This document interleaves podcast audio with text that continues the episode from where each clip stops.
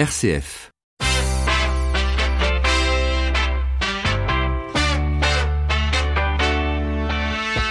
12h30, 13h, ça fait du bien. » Melchior Gormand.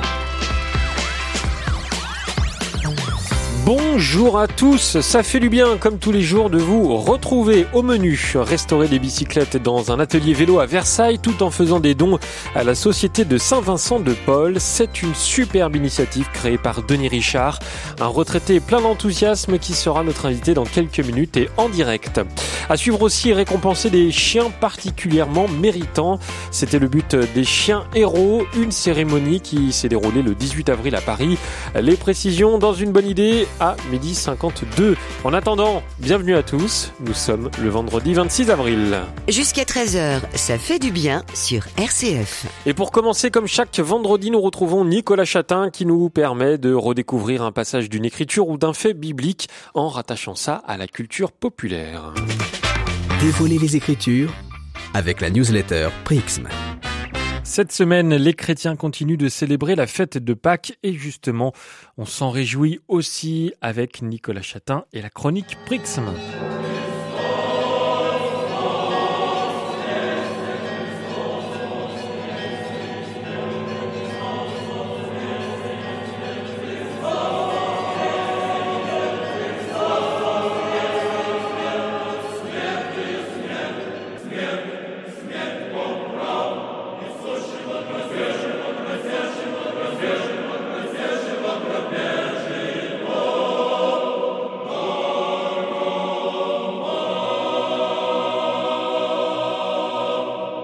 Le Christ est ressuscité des morts par la mort, il a vaincu la mort.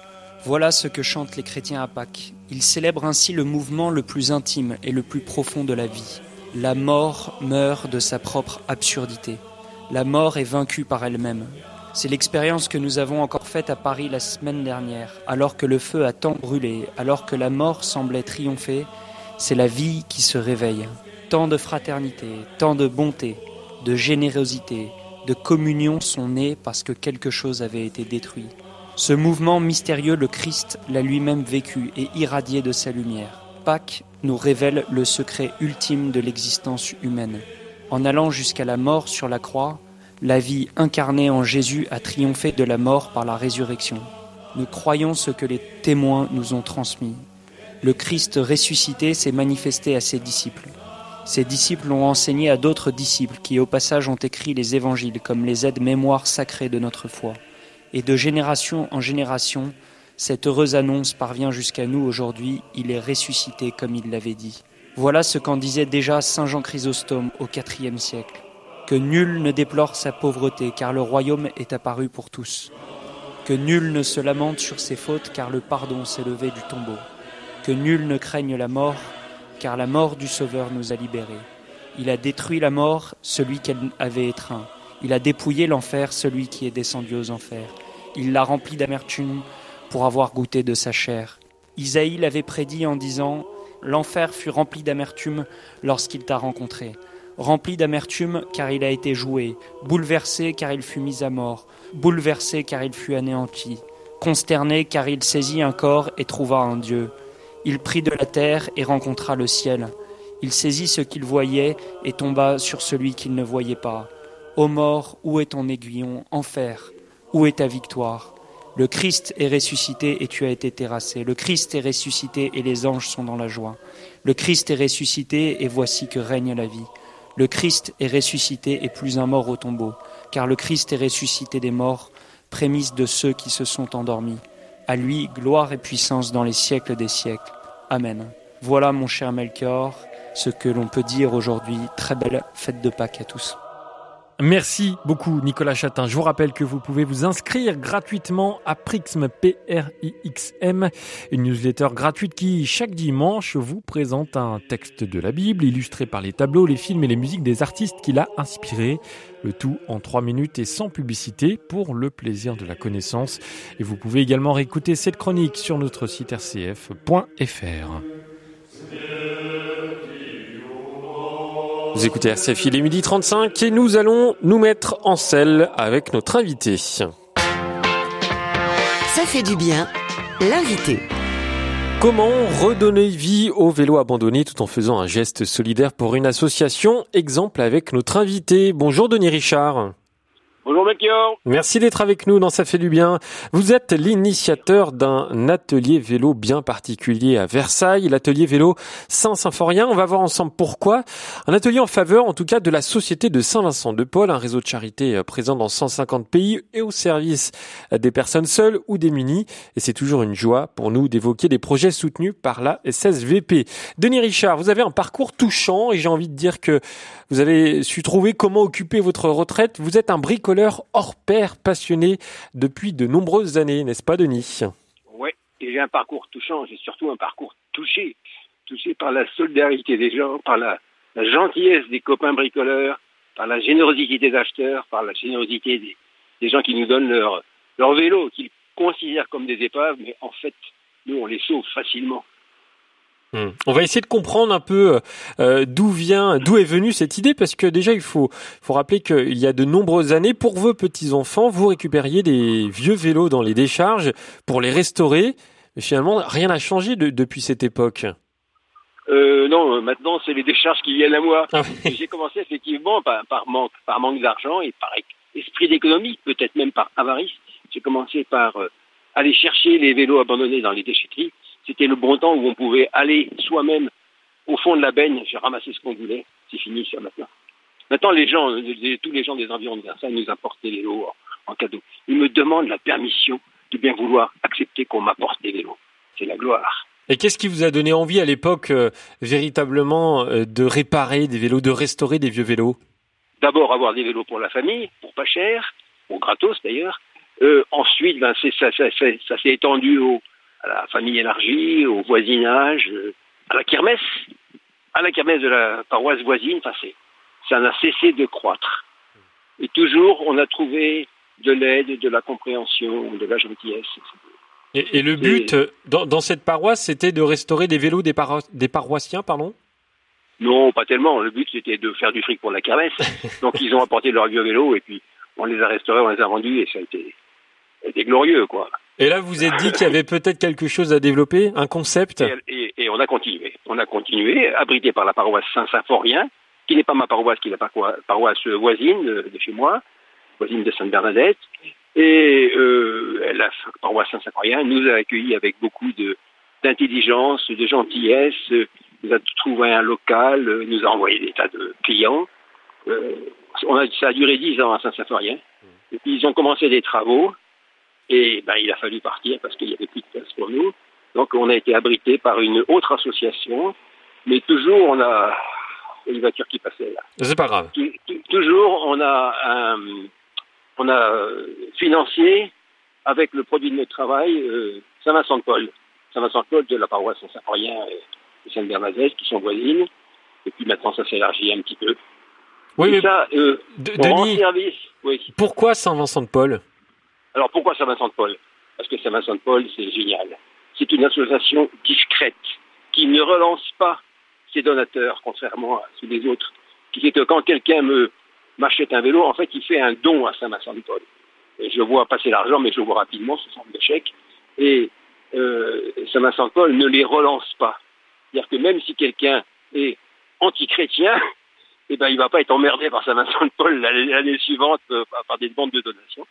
D'une part, et puis je les connais bien parce que ma femme a travaillé avec eux en Algérie autrefois et c'est une belle association qui, plutôt que de donner de l'argent au pauvre gars qui a besoin d'aller chez le dentiste, elles emmènent le pauvre gars chez le dentiste et elles payent le dentiste. Et ça c'est bien. Et on va continuer à évoquer cet atelier vélo avec vous, Denis Richard, pendant quelques minutes. 12h30, 13h, ça fait du bien. Melchior Gormand. Alors, ce sont des vélos abandonnés que vous restaurez ou alors des vélos que des particuliers vous apportent? En grande majorité que des particuliers nous apportent ou qu'on va chercher à leur demande dans les résidences. Les résidences sont encombrées, ont des parcs à vélos encombrés de vélos abandonnés par les locataires ou les propriétaires qui sont partis en les oubliant. Et c'est couvert de poussière, c'est dégonflé et on rend service en venant les chercher. Mais comment vous faites pour trouver le matériel nécessaire pour restaurer certains vélos? Avec 3 vélos, on en fait un. On dépouille les épaves. On achète, les seuls matériels qu'on achète, c'est des câbles. Et les câbles, ça s'use, ça pète, il faut les remplacer. Même les pneus, j'ai un copain cycliste qui me ravitaille en pneus que lui, il jette, mais pour moi, c'est des pneus quasiment neufs sur mes vélos. Mmh. Et les chambres à air, on les répare. On a très peu de... On achète un peu d'outils, quoi. Et même les outils, on nous les donne. Et vous restaurez combien de vélos par mois environ ? Par mois, une quinzaine, peut-être une vingtaine. Ça c'est difficile de donner une règle. Oui, mais c'est comme une petite entreprise, Denis Richard. C'est une petite entreprise. Vous m'appelez Denis Richard, je ne suis pas Denis Richard. Je suis le monsieur des vélos. Quand je me pointe dans Versailles, auprès de gens qui ne me connaissent pas, tout de suite j'en parle parce que je ne peux pas m'empêcher. Quand je leur dis, c'est moi le monsieur des vélos, ah, c'est vous le monsieur des vélos. En fait, le monsieur des vélos, on est une dizaine de retraités à travailler là-dedans, avec plus ou moins de présence suivant les gens, mais avec beaucoup de cœur, de gentillesse. Et qui sont les bénévoles qui vous aident à restaurer les vélos ? Ben voilà, c'est des vieillards comme moi, oui. Des gens qui n'ont pas envie d'aller au café, qui n'ont pas envie de rester avec leurs femmes, ou des femmes qui n'ont pas envie de rester avec leur homme, qui ont besoin de s'activer, qui ont besoin d'être généreux, et qui savent que c'est pas pour tel ou tel qui font le travail, c'est pour des gens qui ont besoin vraiment qu'on les aide, pour les bénéficiaires de Saint-Vincent-de-Paul. C'est pour ça qu'ils se lèvent le matin, mes copains. C'est pas pour moi, hein, c'est bien. Il y a longtemps que ça se serait cassé la gueule si ça avait été pour nous. Ouais. Et Monsieur Vélo, je crois que depuis le mois de novembre, justement, cet atelier bénéficie du soutien d'une autre association, les Voisins Solidaires. Alors, les Voisins Solidaires Versailles, encore une bagnole qui passe. Ça, c'est une belle association d'une vingtaine de personnes, peut-être seulement, qui ont accueilli les migrants à Versailles à un moment où la population des Yvelines n'était pas trop contente de les voir se pointer dans le coin, et ils ont créé quelque chose avec la Croix-Rouge. Alors la Croix-Rouge qui a de très puissants moyens, ça y est, les voitures sont passées.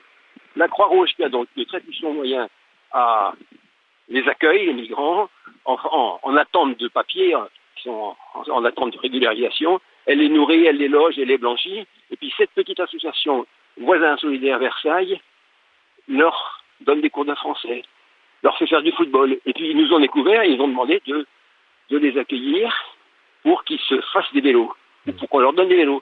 Et moi, ma condition, c'était que cette association soit présente à chaque fois avec les migrants, parce que je ne sais pas, très très bien travailler avec eux. Oui. Et puis que les gens viennent bosser. Ils viennent par groupe de 3. On leur donne des épaves, ils en font des vélos. Donc c'est vraiment leur vélo, ils l'ont bricolé. Il y en a quelques-uns des migrants, en particulier j'ai 2 Guinéens qui sont charmants, qui s'appellent Souleymane et Al-Rassim. Et ces 2 gars, ils sont devenus membres de l'équipe de l'atelier vélo, ils bricolent avec nous, ils rendent service, ils font partie. Et ça fonctionne. Alors ça fonctionne bien jusqu'à présent, hein. À la grâce de Dieu. Et Denis, si un auditeur habite proche justement de Versailles, de l'atelier vélo Saint-Symphorien, par exemple, s'il a un vélo à faire restaurer, quel don il peut faire ? Est-ce que vous avez un exemple ? Ou alors c'est totalement libre ? Non, c'est pas libre. En général, je donne une estimation. On est moins cher que tout le monde. Voilà, c'est ma réponse. Et si ça vous paraît cher, eh ben vous donnez moins. Voilà. Mais quelquefois, les gens, ça leur paraît pas assez cher, ils donnent plus. Et sans mauvais jeu de mots, Denis Richard, est-ce qu'on peut dire que pour vous, la roue tourne ? Ben, jusqu'à présent, tant que j'ai du souffle, oui, mais ça va se passer un jour. Justement, en pensant à ce qu'il faudrait que j'abandonne un petit peu, j'ai essayé de régulariser les choses. On est rentré dans une autre association qui s'appelle Père et Fils Sport, Père et Fils Rugby, Père et Fils Foot, et maintenant il y a Père et Fils Atelier Vélo. On est rentré sous leur contrôle, sous leur accueil, et puis c'est eux qui nous ont trouvé le local, c'est pour ça que je suis rentré chez eux. Ils s'occupent de l'assurance, ils s'occupent de la location, et ben, voilà. Donc on est devenu un peu plus officiel. Merci beaucoup pour vos mots, Denis Richard. Merci d'avoir été avec nous dans Ça fait du bien. Je vous salue de Lourdes. Très bien. Et je salue ma nièce, Laure. Eh ben, bonjour, Laure. Mon cousin Guilhem. Salut à tous. Toute la famille. J'aimerais juste rappeler que la société de Saint-Vincent-de-Paul a toujours besoin de bénévoles pour faire reculer la pauvreté et la solitude. Cette activité de bénévole nécessite avant tout le désir de donner de son temps, car beaucoup de bénéficiaires ont besoin d'attention et d'écoute. Vous pouvez vous renseigner sur le site www.ssvp.fr. Denis Richard, je vous dis au revoir. Je vous souhaite un très bon week-end. Au revoir et vous écoutez l'hélicoptère dans la gendarmerie qui s'entraîne au secours des blessés. C'est parfait. Merci. Je rappelle que vous êtes l'initiateur de l'atelier vélo Saint-Symphorien à Versailles. Ça fait du bien. Continue en direct jusqu'à 13h. À suivre un message de Samuel Grzybowski du mouvement Coexister. Le temps de partir en balade à vélo ou à bicyclette avec Yves Montand. Quand on partait de bon matin, quand on partait sur les chemins, à bicyclette, nous étions quelques bons copains. Il y avait Fernand, il y avait Firmin, il y avait Francis et Sébastien, et puis Paulette. On était tous amoureux d'elle, on se sentait pousser des ailes à bicyclette. Sur les petits chemins de terre, on a souvent vécu l'enfer pour ne pas mettre pied à terre devant Paulette. Faut dire qu'elle y mettait du cœur, c'était la fille du facteur à bicyclette. Et depuis qu'elle avait 8 ans, elle avait fait en le suivant tous les chemins environnants à bicyclette. Quand on approchait la rivière, on déposait dans les fougères nos bicyclettes, puis on se roulait dans les champs, faisant naître un bouquet changeant de sauterelles, de papillons et de rainettes. Quand le soleil à l'horizon profilait sur tous les buissons nos silhouettes, on revenait fourbu content, le cœur un peu vague pourtant de n'être pas un seul instant avec Paulette.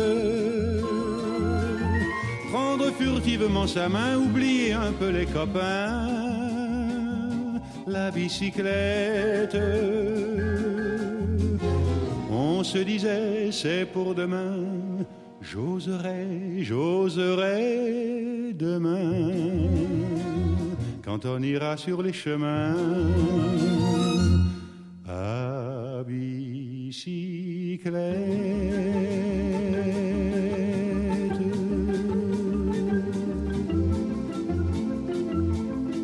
À bicyclette, c'était une chanson d'Yves Montand sur RCF. Ça fait du bien. Jusqu'à 13h sur RCF. Melchior Gormand. 12h48, ça fait du bien d'en parler avec Samuel Grzybowski du mouvement Coexister, qui était au micro d'Antoine Bélier pendant la matinale mercredi dernier. Cette semaine, j'ai ouvert mon dictionnaire dans les premières pages et j'ai consulté la définition précise de l'allégorie. Je me suis rendu compte que l'on connaît souvent la deuxième définition. Une œuvre, peinture, sculpture, film dont chaque élément évoque un aspect d'une idée complexe. On pense spontanément à Marianne pour la France ou la liberté dans le tableau de Delacroix. On pense aussi aux allégories des arts et des sciences représentées par des femmes portant des symboles particuliers sur la grande fresque du grand amphi de la Sorbonne. On pense à la justice avec son épée et sa balance. Il existe pourtant une deuxième définition de l'allégorie, une narration mettant en œuvre des éléments concrets, chaque élément correspondant à un contenu abstrait. Dans ce sens-là, je réalisais à quel point les histoires qui arrivent au football sont les histoires d'une société. Ainsi, le football devient en ce moment, comme au lendemain de la victoire de la Coupe du Monde, une allégorie de la société française contemporaine. Lors d'un match de Ligue 1, le joueur du club de Amiens en Picardie, Prince Guano, a été victime de cris de singes dans les tribunes. L'auteur présumé de ces cris a été placé en garde à vue et il rappelle combien il est absurde qu'en 2019 on puisse encore entendre des bruits d'animaux lorsqu'un joueur noir touche un ballon. Pourtant, le racisme est bien une réalité massive de la société française qu'il convient encore de combattre. En témoigne la poussée des mouvements identitaires et les intentions de vote pour l'extrême droite dont personne ne croit encore qu'elles puissent être décorrélées du sentiment de rejet qui se construit fruit s'engèle en France depuis 30 ans, accentué par une vision négative des migrations provoquées par les guerres en Afrique et au Moyen-Orient. Toujours dans le domaine de l'égalité, mais entre les sexes, cette fois plutôt qu'entre les origines ethniques, la Coupe du Monde féminine de football approche à grands pas, 44 jours exactement aujourd'hui, et le traitement médiatique ou politique de la compétition est loin d'être égalitaire avec son équivalente masculine. Pourtant, cette année, la Coupe du Monde est en France, et nos joueuses nationales sont extrêmement prometteuses. 3e au classement FIFA, elles ont battu en match amical les Américaines, tenantes du titre, et brillent à chaque match de préparation. Comme face au Danemark, il y a 2 semaines, où elles ont gagné 4-0. Sur le site de l'Équipe, les fiches des joueuses de l'équipe de France ne sont pas à jour, et dans le monde, on peut encore lire le foot féminin. Alors que ce sport, le foot féminin n'existe pas. Oui, c'est du foot joué par des femmes, dans des compétitions féminines, certes, mais le foot, ça reste du foot, point. Alors comme le sport devient une allégorie de nos vies collectives, mettons tout en œuvre pour faire gagner l'équipe de France, un doublé pour l'égalité qui créerait peut-être davantage d'égalité réelle dans notre société. Voilà, c'était Samuel Grzybowski du mouvement Coexister sur RCF. RCF, la bonne idée. Le chien, dit-on, est le meilleur ami de l'homme et de fait, il peut lui rendre bien des services. Une assistance qui a été récompensée tout dernièrement à Paris. Mettre en lumière l'aide et le soutien que peuvent nous apporter nos compagnons à 4 pattes, c'est le but des trophées des Chiens Héros. À l'origine, le concours a été lancé en 2017 à l'initiative de la Société Centrale Canine, une vieille dame fondée en 1881. Écoutez Daniel Schwartz, le vice-président de la fédération. Nous voulions à la fois, bien sûr, récompenser ces chiens héros au service de l'homme en mettant en place ces catégories, mais également faire connaître au grand public, aux administrations, et pour bien rappeler que s'il n'y avait pas les gens qui produisent des chiens de race, eh bien la population des chiens au service de l'homme serait très compliquée à établir. Lutte antiterroriste, recherche de personnes disparues, détection de drogue ou de billets de banque, mais aussi visite en maison de retraite. Les missions de ces toutous méritants sont diverses et parfois inattendues. Exemple avec LOL, un beau labrador mâle de 3 ans. Son rôle, apaiser les mineurs victimes d'agressions sexuelles lorsqu'ils doivent témoigner au tribunal. Écoutez Florian Offray, chargé de mission chez Handi'Chiens. Il sait quand il fait le travail. Son comportement change, il est tout de suite à l'écoute, tout de suite dans un regard très bienveillant sur l'enfant. Donc il va rester couché à côté et il va poser la tête sur la cuisse ou regarder la personne. Toutes les émotions qui peuvent être vécues vont être passées avec LOL. On sait que c'est compliqué pour un enfant ou pour une victime de vivre le processus pénal. Le but, il est vraiment de pouvoir l'apaiser. Un autre lauréat, Looping, un berger malinois de 4 ans. Alors, contrairement à son nom, il ne travaille pas dans l'aviation, mais dans le secteur médical. Car sa mission, c'est d'effectuer des dépistages précoces du cancer de la prostate. Comment ? Explication de son maître, l'adjudant-chef David, chef de soutien cynotechnique nord de Sissonne, dans l'Aisne. On n'a utilisé que des échantillons de patients positifs. On habitue le chien à marquer, ou en mettant un coup de patte, en s'asseyant devant le trou. Lorsque le chien, automatiquement, me marquait le positif, j'ai commencé à lui mettre un négatif. Lorsqu'il m'a marqué le négatif, je ne l'ai pas récompensé. Je l'ai amené sur son positif. Et là, j'ai récompensé sur le positif. Et après, de lui-même, il savait que s'il n'avait pas cette molécule, il n'aurait pas sa récompense. Et Looping a du flair, puisqu'il a atteint un taux de réussite de 100% contre 71% pour l'appareil de détection médicale. Il a trouvé les trophées des chiens héros. La cérémonie a eu lieu le 18 avril dernier à l'hôtel de ville de Paris, sans croquettes, mais avec plein de médailles et de diplômes. Prochaine édition dans 2 ans, en 2021. Vous pouvez déjà préparer et inscrire votre toutou sur www.centrale-canine.fr. Alors on y va. Changez ! Ça fait du bien avec vous. Chaque semaine, il décrypte, déchiffre, décode et analyse vos très nombreux messages. Et parfois, c'est pas très simple. Bonjour Martin Ferron. Bonjour, je suis complètement surpris. C'est une jingle de l'instant auditeur, là. Oui, non, mais le début. Ah non, mais moi je découvre. C'est des un choses. Extrait des Aristochats. C'est merveilleux. Ouais. Ça fait du bien avec vous. Ah, Aristochats, c'est un des plus beaux dessins animés de. D'ailleurs, c'est un film d'animation, pas un dessin animé de Walt Disney. Oui. Bon, en tout cas, Martin, nous sommes dans la période après Pâques, une période qu'on appelle octave de Pâques. Oui. C'est la période après Pâques, c'est le moment aussi où on peut continuer à parler de Pâques et parler de cette programmation exceptionnelle, même si elle devient habituelle. Ça fait maintenant des dizaines d'années que RCF programme ce Triduum Pascal qui va du jeudi jusqu'au dimanche, qui vous propose de le vivre au sein d'une communauté. Cette année, c'était avec la communauté de Thésée. C'est assez exceptionnel, c'est une proposition très originale, peut-être copiée ailleurs mais jamais égalée, et qui compte énormément pour les auditeurs. Et moi je tenais d'abord à saluer le travail de toute l'équipe qui a permis la réalisation de ce direct depuis Thésée. J'aurais cité Thierry Lyonnais, Véronique Alzieux, Anne Carléo, Odile Riffaut qui s'occupait du web notamment, Sébastien Anthony qu'on n'oublie pas, qui est un prêtre assomptionniste qui maintenant assure l'ensemble des commentaires de célébration, et puis à la technique évidemment, faut jamais oublier la technique, Melchior. Philippe Faure et Alexia Stolet qui travaille sur la radio de Dijon, RCF en Bourgogne, et qui a consacré aussi du temps, voilà, pour permettre la diffusion intégrale des offices, célébrations et temps de prière. Il y avait Béatrice Holtner aussi. Vous l'avez pas cité, ou alors c'est un oubli. Mais probablement. Non, Béatrice Holtner. Oui, pardon, excusez-moi. C'est pas grave. Une programmation très riche. On oublie toujours quelqu'un dans les listes, c'est ça le problème.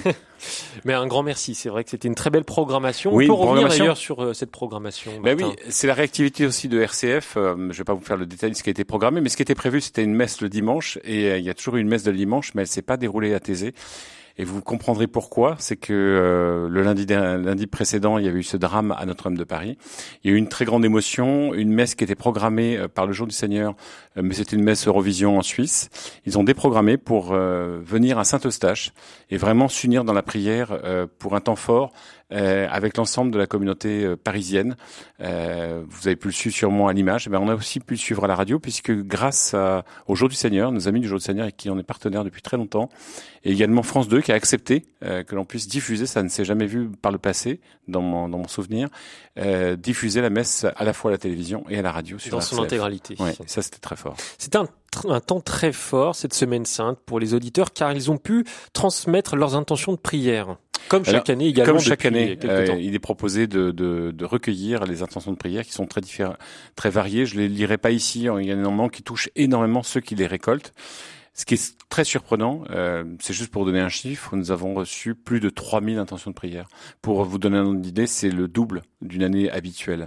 Visiblement, il s'est passé quelque chose. Peut-être que cette semaine était particulière du fait de Notre-Dame. Peut-être que le contexte faisait aussi qu'il y avait, comme ça une vague immense de prières qui partait comme ça vers Thésée. Dans tous les cas, nos auditeurs ont été sensibles à la programmation qu'on a pu leur proposer.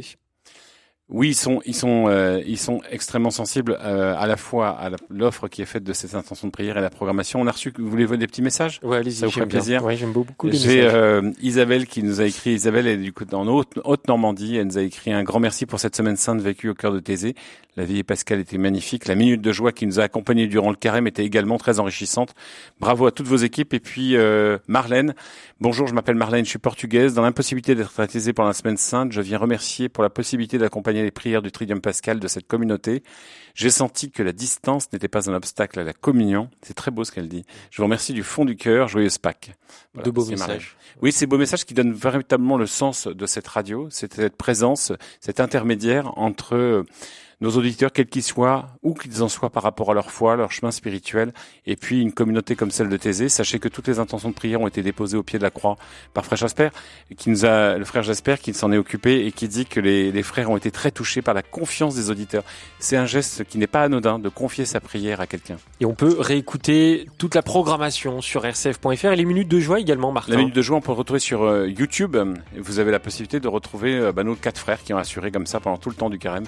Toutes ces questions en une minute et des réponses en une minute sur la foi. Merci Martin. Merci à vous Melchior. À la semaine prochaine, et merci également à Delphine Krizanovka qui a réalisé cette émission. Ça fait du bien, c'est déjà terminé pour la semaine.